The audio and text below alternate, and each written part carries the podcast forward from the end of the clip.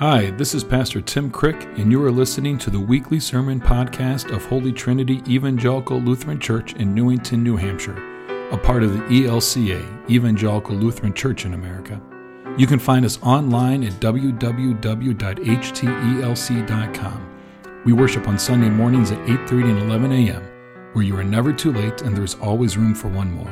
We hope you can join us sometime, and we hope you find the sermon you're about to listen to helps you to understand and experience the depths of God's love for you and the entire world.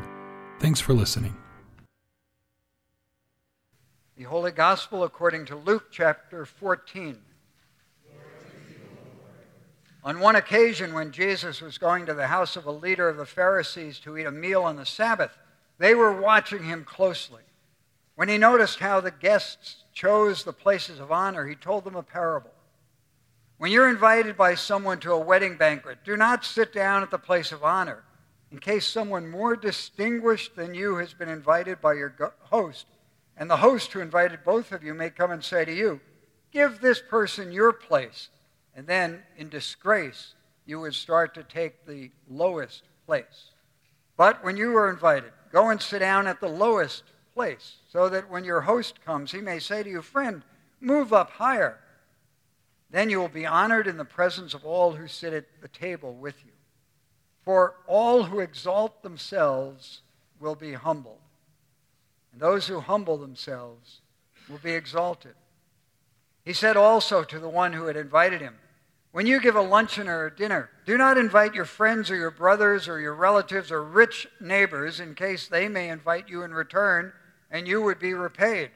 But when you give a banquet, invite the poor the crippled, the lame, and the blind. And you will be blessed because they cannot repay you, for you will be repaid at the resurrection of the righteous. The gospel of the Lord. Friends in Christ, God's grace, peace, and mercy be with you this day and always. So I'm not going to talk to you about the text today because they speak clearly for themselves. It sort of goes like this Arrogance no. Humility? Yes. Arrogance is separating oneself from God. Humility is being drawn closer to God. So there. We could just end right there and head out to the barbecue. But I want to talk to you about the gift of faith. The great free gift of faith that God gives. It's a free gift because it has no conditions and no stipulations. The gift of faith. When I was a little boy, I loved going to the zoo. The Staten Island Zoo was probably two or three miles away from our home. I loved going there. It wasn't the Bronx Zoo to be sure, but it had all sorts of cool animals. And I loved being there monkeys, tigers, lions. And they had this one big, big, strong male lion with this huge mane. I loved going there there was a problem. And that was often after I'd gone there, that night, I'd dream dreams. In fact, I'd have a nightmare. It would go like this I would uh, envision that lion getting out of the zoo somehow, and somehow going around corner after corner, two to three miles, somehow finding our street. And then, incredibly, he'd find our house. And then he would claw his way up to the second floor and look in my bedroom window. So I would see in my nightmare the window filled with this big head of this lion. And you know the old Metro Goldwyn Mayer introductions to movies where they'd have this ferocious lion roar? That's what he'd do. So he'd roar and I'd scream, and my mom or dad would come in and sit next to me and say, I guess, things like, don't worry, John. It'll be all right. I'm here. I'll take care of you. And it settled things down because I trusted them, and that engendered even more trust that I wasn't alone. That formula of words of comfort and assurance don't worry, I'm with you, and promise, I'll be with you, I'll stay here uh, enabled me to have this trust. In the Bible, that same formula is used repeatedly. Just two examples. To Abram, at the beginning of his faith journey, God said, Do not fear, Abram. I am your shield. Your reward will be very great. Abram heard those words of comfort and assurance and promise, and he believed. It's not that he believed in the concept of God. Well, let me analyze the world and everything, and yeah, I sort of believe that there's a God behind all this. It wasn't that. Not that kind of belief. It was Abram believed God, believed his word, trusted. That is, he had faith. Jesus said, Have no fear, little flock. Should we sing a little of that hymn? Have no fear. It's a great little hymn. Have no fear, little flock, for it is your Father's good pleasure to give you the kingdom. Words of comfort and assurance and promise. And what did those words do in the lives of those disciples? Engendered trust in Jesus, faith in Jesus. Faith, according to the book of Hebrews, is the assurance of things hoped for, the conviction of things as yet unseen. Faith. You ever had a crisis of faith? A time in your life where you wondered if any of this stuff was true? I have had several. The most pointed one for me was when I was, get this, in seminary studying to be a minister my first year.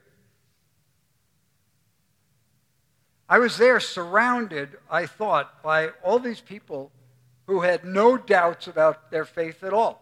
Strong convictions, they knew absolutely what they believed. And what I found was I didn't know if I believed anything.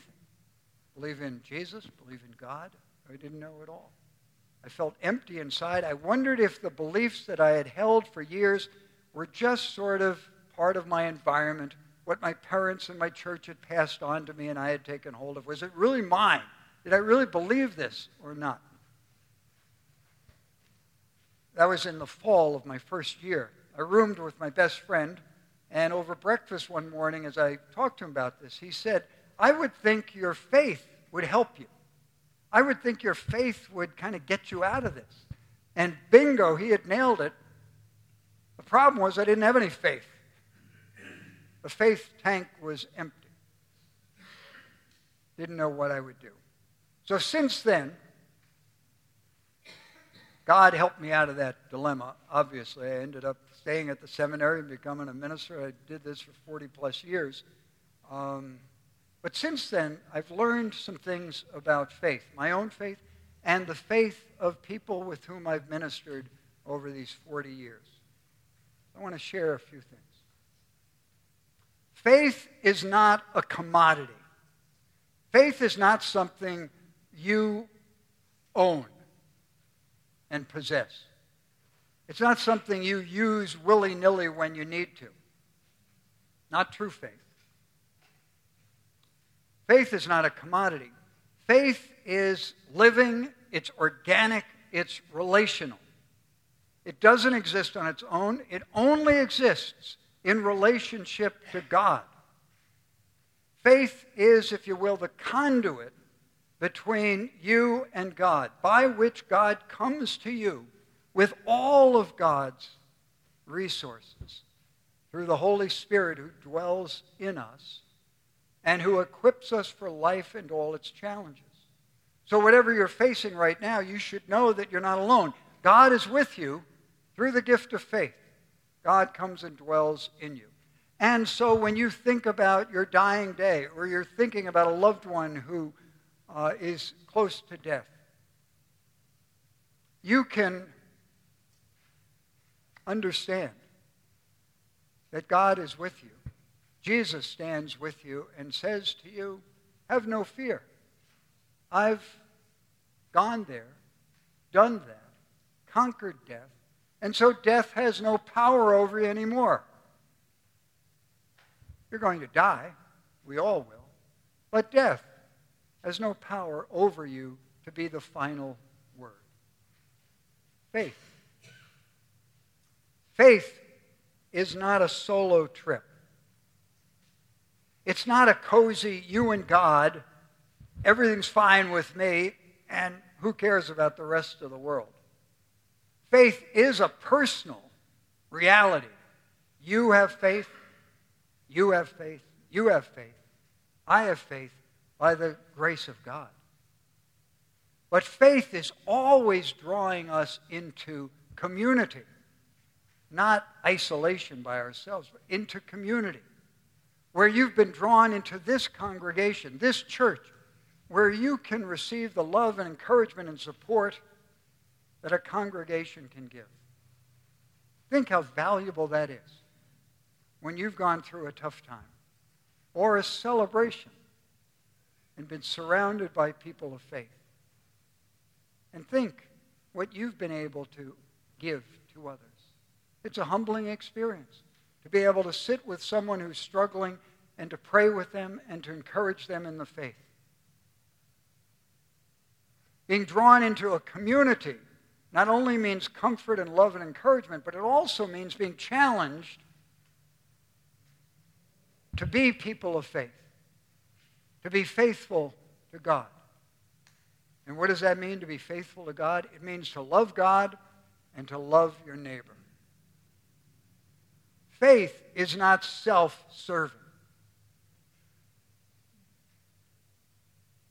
Faith is not being self preoccupied and turned in on ourselves. Faith is just the opposite. It's being freed from that and turned outward to see others, to see the needs of people around us. Faith shows its face in good works. The book of James says faith without works is what? Dead. Luther had a little different slant on it. He talked about true faith. He said true faith always has good works attached. It's like if you have a fire, you build a fire, you always have heat that emanates from the fire. When you have true faith, you always have good works that emanate. Faith is active in love toward the neighbor. It always seeks the well being of the other person, it seeks peace and justice and mercy.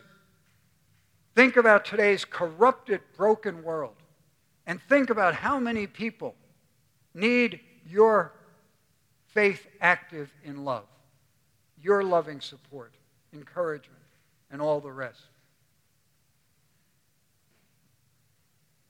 You may remember in the Good Samaritan story, the self justifying lawyer said to Jesus, And just who is my neighbor? Trying to justify himself, limit his responsibility, he asked that question. Jesus flipped the question. He didn't really answer that. He assumed that the neighbor is anyone and everyone in need. But he flipped the question to this Will you be a good neighbor? Like that Good Samaritan. Will you be the one who doesn't walk by, ignoring the man beaten and left on the roadside? Will you be the one who goes and ministers to that person? Think about our society today people who are suffering, people who are excluded on the margins of life, who feel the pain of not being recognized as who they are. We, people of faith, have the opportunity and the obligation to love and to support and to welcome all of those people.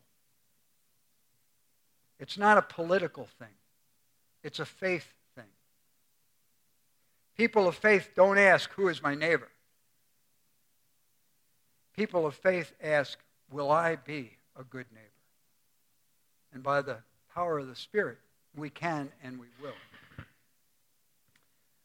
Luther said, and this is good to remember God doesn't need your good works. You're not going to impress God with your good works. your neighbor needs your good works. Faith, mighty and wondrous gift of our loving God, by which we're set free from our self centeredness and given a new way of living, of being, and of seeing. And so I want to invite you right now to use your eyes of faith and see the great cloud of witnesses surrounding us and with us Cloud of witnesses right here, people of faith. Cloud of witnesses who have gone before us, your spiritual ancestors, the ones who've given you your spiritual DNA. And begin to think about who are those people? Who are those people in your life who heard God's word of grace and mercy, who had faith, and who passed that faith on to you? Who are those people? Who can you give thanks for, for the faith you have? When I think about that question, I give thanks for the fact that I grew up in a strong congregation of people of faith. Staten Island, New York, Zion Lutheran Church. I was surrounded by people who loved us. Even when I was a kid and we were out of control kids at times, these people loved us. They'd reprimand us, but they loved us and we knew it. It was a great, safe place to grow. One older couple to me when I was a kid, the age of my parents, uh, Gordon and Annette Olson. Spent a lot of time with them, my parents did, and they were exemplars of faith. People who were leaders of the church. They didn't brag or boast about their faith, they just lived it. Their son, Bernie, is here. So Bernie and I grew up together on Staten Island, and we're both beneficiaries of that congregation. My mom and dad, I guess, are the two people I'd name first and foremost because I lived with them and saw them all the time. My mother, in 1934, anybody remember 1934? 1934, it's a long time ago. My mother started a Bible study group for women. That's the way it was back then. And every month, 12 women would show up at our house and they'd read the Bible, study the Bible, pray, talk about what the Bible meant for today, and then, of course, they'd have cake and coffee. Every month they do that. And as a little kid growing up in the 50s, I'd see that. And it really impressed me in a positive way. My dad, oh, and my mom did that until 1994. Yeah. 1994, she was a young 92 years old, and we and she decided she needed to move to Connecticut with us out of her home on Staten Island where she had lived for years and years. Anyway, 60 years of leading a Bible study group. Not bad. My dad was a businessman in New York, and the image I have of him and why this is important to me, because it imprinted faith in my mind and heart, is that at night, once in a while, I'd look in and see him by his bed, kneeling, saying his prayers. Big, successful business guy, and he's on his knees praying for his family, his church, the world. Pretty powerful stuff. Who are people in your mind's eye as you think about your faith and where it came from? Who are those people? Just close your eyes for a moment if you're comfortable doing that and envision those people. It might be parents, might be siblings, might be grandparents, aunts, uncles, people in church, friends, neighbors, who knows? Just picture them right now. And then I want to borrow from the movie Places in the Heart. At the end of that movie, it showed the people of that town uh, sitting in their pews in the church. A lot of empty seats. And then as they took communion, it was that kind of passing communion down row by row. Uh, those empty seats became populated by the spiritual ancestors, those who had gone before. I'd like you to open your eyes now, and I'm going to put my mom and dad here, my brothers right here. I'm going to put a few other people here. You do the same. Put those people who are your spiritual ancestors around you, and let's fill this church. And we'll fill this church with prayers of gratitude for them, for the faith they had, for the faith they passed on to us. Faith comes from God through the people of God so that we may have life with God now and forever. Thanks be to God. That's the sermon for this week. We hope from it you learned a bit more about God's love for you and the world. Please subscribe and rate our podcast to help us be found by and reach more people. Thanks for listening, and don't forget, you are loved.